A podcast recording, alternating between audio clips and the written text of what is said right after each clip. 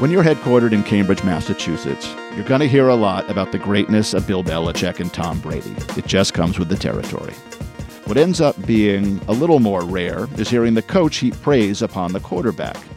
Belichick would rather wax poetic about left footed punters or the brilliance of Lawrence Taylor than sing the wonders of the man with whom history will forever have him joined at the hip. But when Belichick does deign to single out his quarterback, it's not about his arm strength, his accuracy, or his thousand watt smile, it's about his brain. At the low point of this past Patriots season, following back to back December losses for the first time in 16 years, Belichick was asked about Brady's decision to make a contested throw in the end zone in a crucial moment against Pittsburgh. Belichick responded with a tone that would suggest he had been asked to jump in the Charles River during the polar vortex. You can second guess if you want to, the coach responded. But nobody knows better at that time with the ball in his hands where he feels like he's got the best chance. I don't think anyone's going to make it better than him. From the man they used to call Doom, that's about as high a compliment as you can get. And here, as we sit, seven weeks and another Super Bowl ring later, Brady's decision making remains his greatest asset and perhaps his most unparalleled gift. I'm Ben Shields. I'm Paul Michelman, and this is Counterpoints, the sports analytics podcast from MIT Sloan Management Review. In this episode, one day, in the not too distant future, we will be able to map a goat's brain. Paul, I'm already hearing the legions of Patriots fans correcting you. It should be the GOAT's brain, as in Tom Brady, the greatest of all time. Oh, that makes more sense. in this episode, one day in the not too distant future, we will be able to map Tom Brady's brain.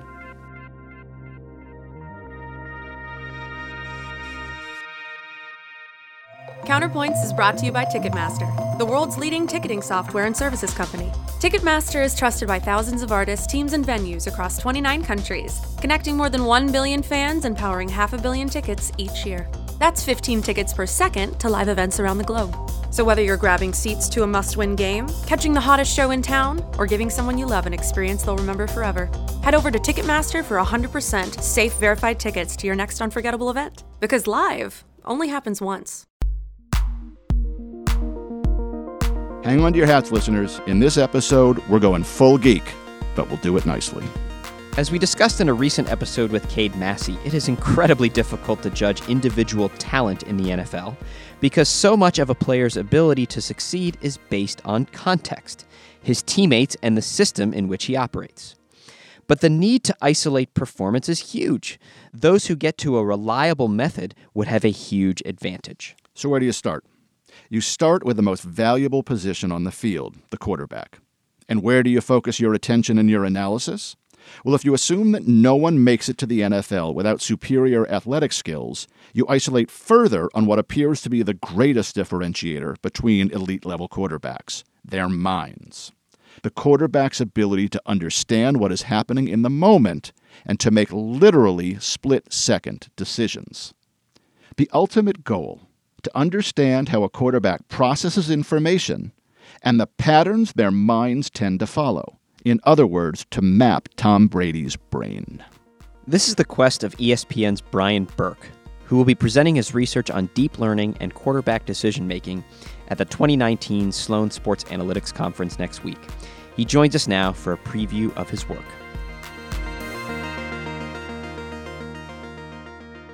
Brian, thanks for joining Counterpoints today. Thanks for having me on. So, Brian, we're gonna we're gonna geek out in this episode, and we're excited to do that. But we also want to make sure our listeners don't get scared off. We're gonna go easy on you folks. In fact, Brian, we're gonna ask that you go easy on Ben and I as well. Kind of maybe we'll think about our conversation as following a set of stairs. With that first step, assuming that we're around a third grade reading level when it comes to machine learning. And we don't really have to imagine that. I'll only speak for myself. That's basically where I am. Um, and we'll work our way up right to, to that PhD level by the end of the program. So let's ease in. Tell us what brought you to this point. What interested you in this research? Kind of what's your background that got you here? Yeah, I've been doing football analytics for about 12 years now. I started on my own, um, now with ESPN. But before that, the Navy uh, unfortunately taught me my statistics. Uh, they pulled me out of the cockpit. I used to be a pilot, sent me to grad school, and for some reason thought it would be a good idea for me to know a lot of uh, multivariate regression. And uh, it, it was completely useless for me until I got out of the Navy and really got interested in football. You've got a really interesting paper that you are going to share at the MIT Sloan Sports Analytics Conference this year, and it's called Deep QB Deep Learning with Player Tracking to Quantify Quarterback Decision Making and Performance. When you set out to do this research, give us some perspective. What problem were you trying to solve in this paper? The problem I was trying to solve was to find out how useful the player tracking data could be. How, what kind of insight can we get from it beyond just the uh, Tyreek Hill hit 22 miles per hour on this play? So that was primarily the, the extent of the application of this player tracking data, which had been around for a couple of years. We had access, uh, full access to it. Even the teams themselves didn't have as much access as the media partners like ESPN. And I was frustrated uh, just looking at um, you know the kinds of applications that, that we were doing with it. And I thought we could do a whole lot more. So I thought one thing that neural networks do well is uh, kind of multi-class classification, which means I'm not trying to predict, you know, between two things. Will one team win or the other team win? But I have maybe five things that might happen and they're mutually exclusive. So what are the probabilities among those five things? And those five things, in my mind, might be who a quarterback throws to. And so that was how the, the idea got started. And it literally the file name of all the, the computer code I have is like uh, first try, you know, dot R. so it's uh, it was really just a, a, an experiment. Can this work? Can we make uh, useful insights out of uh, this player tracking data? And and so Brian, you built this neural network, and I'm wondering if you can, in layman's terms, explain what a feed-forward artificial neural network is. Yeah, that's a mouthful. Um, yes. it's not easy to explain over uh, a podcast or on radio, but uh, I'll do my best. It is a, if you think of maybe most of our listeners might know regression. So uh, you might have several variables. And so imagine a, network where each one of those variables uh, kind of points or connects to one other node, and that other node is your your output. And there's some transformation, some mathematical transformation. So if you were doing a logistic regression or something, you would you would have a, a logit function in that one node, and then you would get an output, and that would be your your prediction or your estimate at the model. So a neural network is just like that, but instead of just one node, there can be very many nodes, and you can arrange them in layers so that they successively uh, connect to each other. So every neuron in the first layer connects to every other neuron in the second layer. And each one of those neurons or nodes has a, a weight attached to it or a coefficient, just like a regression has a coefficient. And it, you feed it data and you feed it, you know, training a, a set of y variables that, are, that train the model to generate those coefficients or weights between each neuron. And you get something that's at the end of this process is pretty smart. And so V1 of this model, or first try, um, as you call it, if I understand it, based on any given situation, the model can tell you what is the optimal choice a quarterback can make. Is that correct? Almost. Optimal is optimal is a uh, that, that's the goal. I think we're we're close to optimal.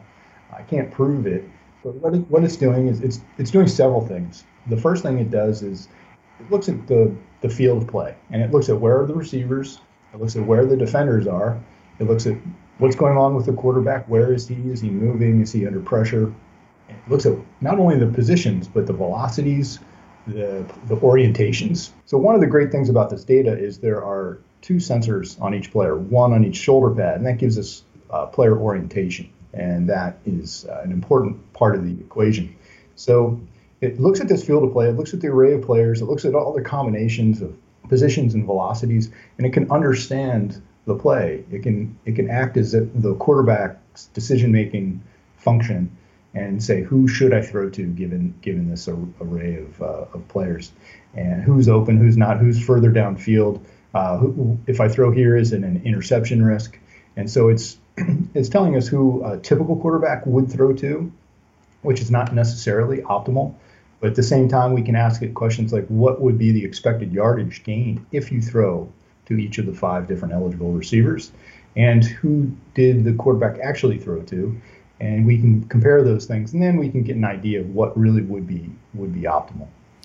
And so when we think about should, it's a combination of likelihood of completion, size of the gain, and risk. Is that right? Those things are all important. So the, the model is there are four variants of this model, and we're asking it to, to each variant is producing something different. Uh, the first is doing predicting uh, who the quarterback would throw to. Right? Not it's not a should question. It's a it's more of a would question. So if, of all the quarterbacks, if we just kind of averaged out their brains, who would they throw to?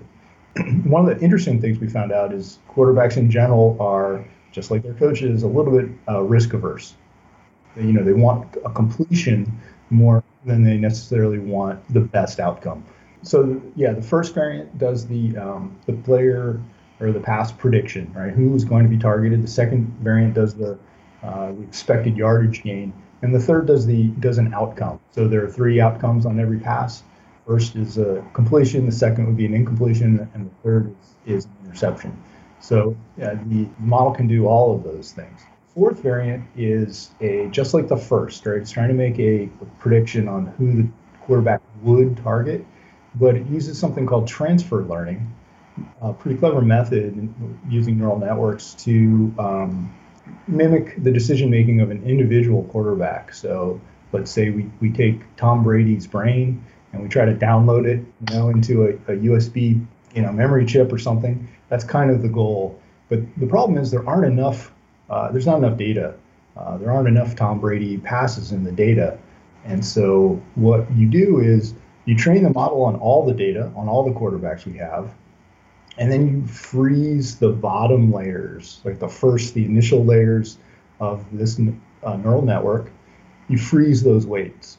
And then you retrain the data and you allow the weights of the top executive uh, function uh, of the network uh, to be retrained just on Tom Brady.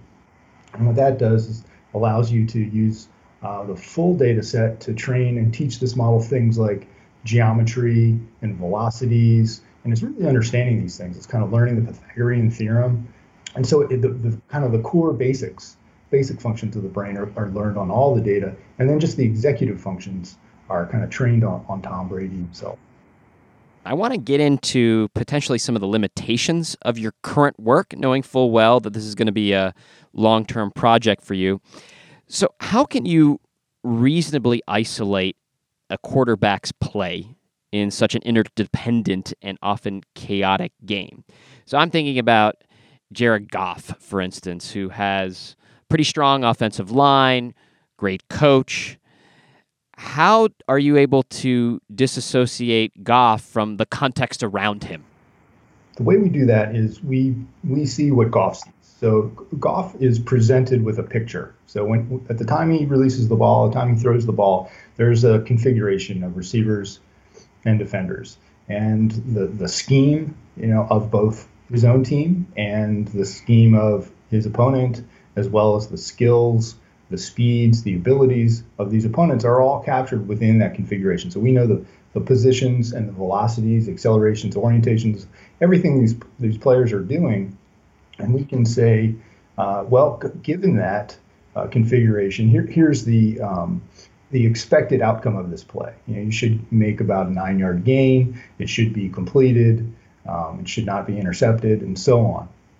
And then we can look at what what Goff actually did and make a comparison. So if he is overperforming what his uh, team and what his opponents have presented him, then we can attribute that to Goff's individual skill. So in that way, we're we're isolating quarterback's performance and quarterbacks decision making as much as we can. Not completely. There's still some limitations, but probably more than than anyone ever before. So you're really able to, there's this frozen moment in time where you actually are able to decontextualize the quarterback from his surroundings, right? Or from the other things that impact his, um, his performance over the course of a game. That's the idea, yeah. Let's look at some of the specific um, quarterbacks. I mean, you measured every quarterback um, in the NFL, right? And the metric, um, I believe, correct me if I'm wrong, but the, the, the kind of key metric is how the quarterback fared against the expected yards per attempt, right? So the algorithm says this is what the yards per attempt should be. Mm-hmm. Um, and some quarterbacks exceed that, some fall below it. When you look at the quarterbacks who exceed it the most, so we can't visualize this for our listeners, but there's a scatter graph that um, has the names of five or six quarterbacks sitting high above everybody else. And most of those quarterbacks are generally accepted to be among the best in the game. Goff, Mahomes, Brees. Mm-hmm. But then you have at least one who kind of appears out of nowhere, and that's Ryan Fitzpatrick. and similarly, if we take the quarterback who, at least those of us in this part of the world, um, believe is the greatest of all time, he actually sits below average, right, in terms of yards per attempt um, against expectations. What do those things suggest to you? Why are these outliers in there? Uh, well, first of all, one thing is this chart is looking at yards per attempt, and there there's another element to to passing, which is the interception risk, and so th- this chart isn't necessarily capturing that. So Ryan Fitzpatrick, uh, Fitz Fitz magic, right? Really did have this kind of magical season where he was uh, throwing these bomb, deep bombs, and this is, this is kind of capturing that. He, but he also had about five percent interception rate, which is uh, more than twice the league average. So that kind of explains Fitzpatrick. So yeah, Tom Brady is kind of in the middle of the pack uh, on this chart. So he, uh, what that team would tend to suggest is that the um, his team is presenting him with uh, excellent opportunities. Right, they're getting open, they're doing the right thing, running the right routes in the right way they're doing the right, um, you know, making the right reads. For example, they run a lot of option routes, and so they're doing all the right things, giving him opportunities. So he's not necessarily overperforming those. All right, Brian, you have talked us through the data that you wanted to make sense of, the neural network that you built to interpret the data, the variance involved in the neural network. I now want to talk a little bit about the application of this model. How do you see teams and quarterbacks, coaches using a model like Deep QB to improve their performance? Uh, one good example I, I, point to is Kirk Cousins. So Kirk Cousins was this uh, free agent last year, and there was a um, big question uh, within the, the Redskins organization. You know, what's his value? What's his worth? And they didn't think he was that good because they thought most of his performance was due to uh, remember Sean McVay was the offensive coordinator uh, for Cousins for a while, and they had an excellent receiving corps. So they thought, well, he's really just benefiting from that. He's not the reason that the Redskins offense did well. What this could do is say separate that and say, well, we can actually measure this, and we, here here's uh, the say yards per attempt and interception rates and so on that you would expect a quarterback to have given what the Redskins could do here's what Kirk Cousins actually did, and he he actually overperformed that. So yes, both things were true. His scheme and his receiving corps were excellent, but he actually overperformed that slightly. So you could you could say, yeah, no, actually, uh, he was a big part of, of uh, that, that offense's success for a couple years. So that's one application. Uh, another application, say, might be for uh, media and fans. So you know, folks on my side of the fence we can learn things about the sport that we could never really learn before. So part of this, you know, part of football is really kind of cloaked uh, behind this this curtain, and we don't really get to see behind the scenes where you know the schemes are made and how the quarterbacks make their decisions. And this is kind of understanding that for us, and so it's going to help us um, understand things we never really could before. Can you imagine then kind of a real time overlay on the screen where um, an algorithm is telling us what the quarterback should do, and then we can judge, um, or we don't have to judge it, then we'll see you know what they have done relative to what the model says? Yeah, no, I, I can not only imagine that. Uh, we've made uh, we've made some demo reels with things like that. So there are some more technical challenges to do this in real time, but it's um, it's definitely possible. So that's really fun. I mean, and we definitely get through the Kirk Cousins example how that would be an incredibly useful um, set of data to help a team, right, analyze the value of signing a player as a free agent, right, or targeting a player, a player um, as a free agent, or perhaps drafting a player. Presumably, this this information is kind of transferable from college to pros. But what about this as a defensive tool, right? The defense would have access to the same data. What might it suggest about the way the teams scheme a particular quarterback? This could be part of a, I guess, a bigger, broader, you know, model where you could um, uh, and, some of uh, my former colleagues at Disney Research built uh, built a tool like this for basketball, where you could sketch out a play and then ask it like, what would the what would the opposition do? You could say, if you're a defensive coordinator, sketch out certain route combinations, uh, what kind of defense you would run, and then look at what a certain a particular quarterback, you know, using variant four of that model, the, you know, say Robo Tom Brady, who would Tom Brady throw to in this situation? So you know, that might be the, the long range kind of endpoint with something like this. Brian, I know your model has already been performing well. You state in the paper that you're at a 60% cross validated cases that are considered a positive outcome, which is great. But I'm thinking about where you're going to take this model. What do you need to ensure that it's going to perform even more strongly in the future? Where are you taking deep, deep QB going forward? Well, one of the great things about football is it keeps on producing more and more data. And this kind of uh, neural network approach is very data hungry. So the more data we get, better and better the model uh, will be. So I started off, um, it was an ambitious pro- project, but I was worried it just wouldn't work at all. It just wouldn't converge on a solution. So I made some decisions early on to make it easy for the computer to solve. So I, I, made some limitations. I didn't put in all the linemen. I didn't put in all the pass rush. I had a single variable for whether or not the quarterback was under duress.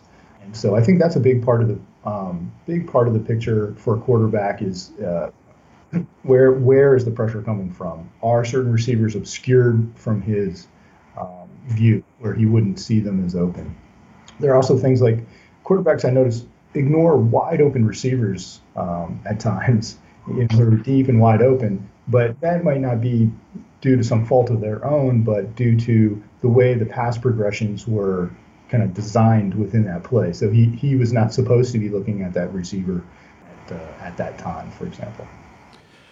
What's the kind of threshold for success? So if you're at about a 60% um, success rate, for lack of a better term, today, when will we consider Robo Tom Brady to be reliable? Is it 80%? Do you have a do you have a do you have a um, a number in mind? I don't have a number in mind. I, I know 60% doesn't sound that impressive, right? It's a it's a D minus, I guess, right? but what's the stand? You know, what's the standard? Well, if this where the, the naive approach would be, well, this neural network didn't know anything or understand anything at all, it would have a one in five chance of not being correct. So it, it's mm-hmm. triple that kind of naive estimate. So that's why I think it's it's actually performing pretty well.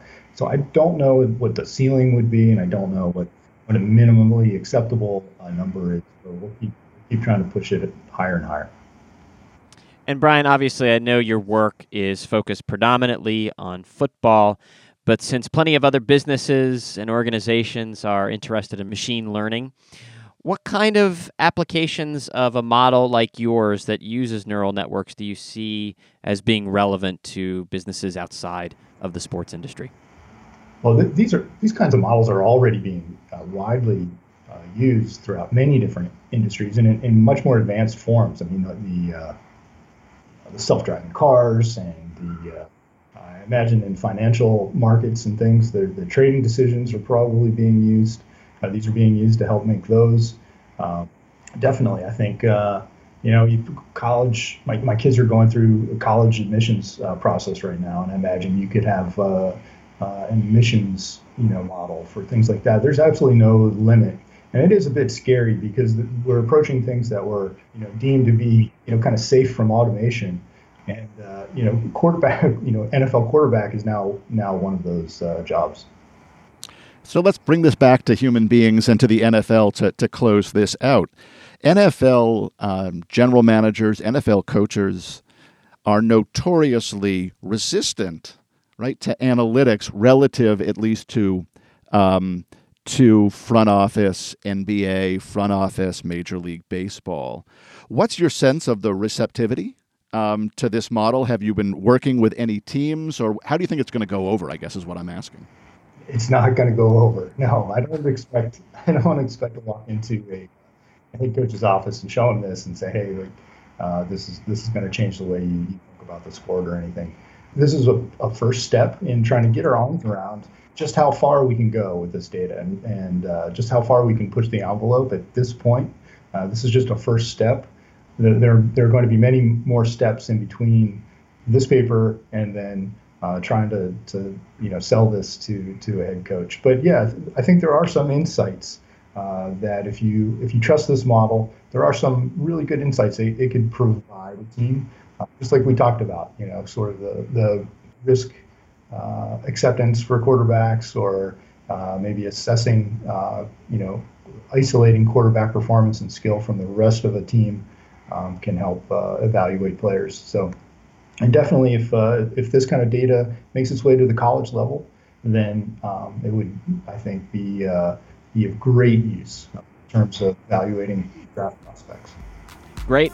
Brian, we've covered a lot of ground here. I think we're now leaving a lot smarter on your research and look forward to what you produce in the future. Appreciate you joining us. Yeah, thanks for having me. Thanks very much, Brian.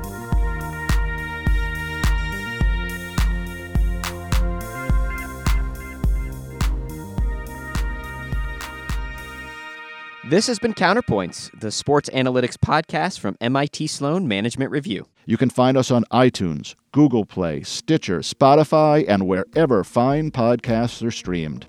If you enjoy Counterpoints, please take a moment to rate and review the program. Counterpoints is produced by Mary Dew. Our theme music was composed by Matt Reed. Our coordinating producer is Mackenzie Wise. Our crack researcher is Jake Menashe. And our maven of marketing is Desiree Barry.